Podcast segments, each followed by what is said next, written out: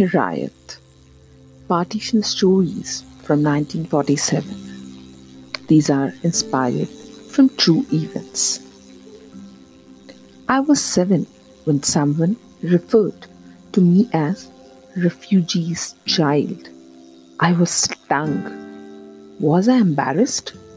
Was it their tone? I didn't know what it meant. Neither did they who fled for their lives 70 years ago. My grandparents were among the millions who left their homes with whatever they could manage to carry. In the wake of the partition that divided independent India in 1947, some were looted on the way, some lost their dear ones to mindless violence, pestilence, and circumstances. We are still reeling from the hostility, suspicion, and violence that followed in its wake. Partition took away our roots, our sense of belonging from us. In the struggle to resurrect, there was little time and resources to keep the traditions and cultures alive. Surprisingly, while growing up, I rarely heard this be discussed.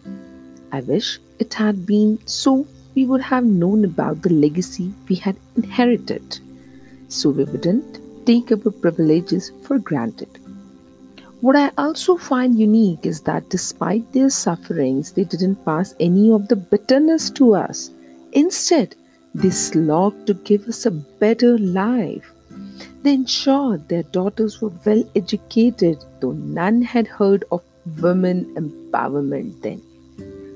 For me, these aren't just stories, but my tribute to the spirit of refugees on both sides of border. A celebration of their spirit, their hard work, and their resilience. The titles are intentionally in Urdu. It is a fascinating language and one that my grandparents communicated in before they moved. In the name of research, I'm guilty of making many a people cry as they reminisced those dark times.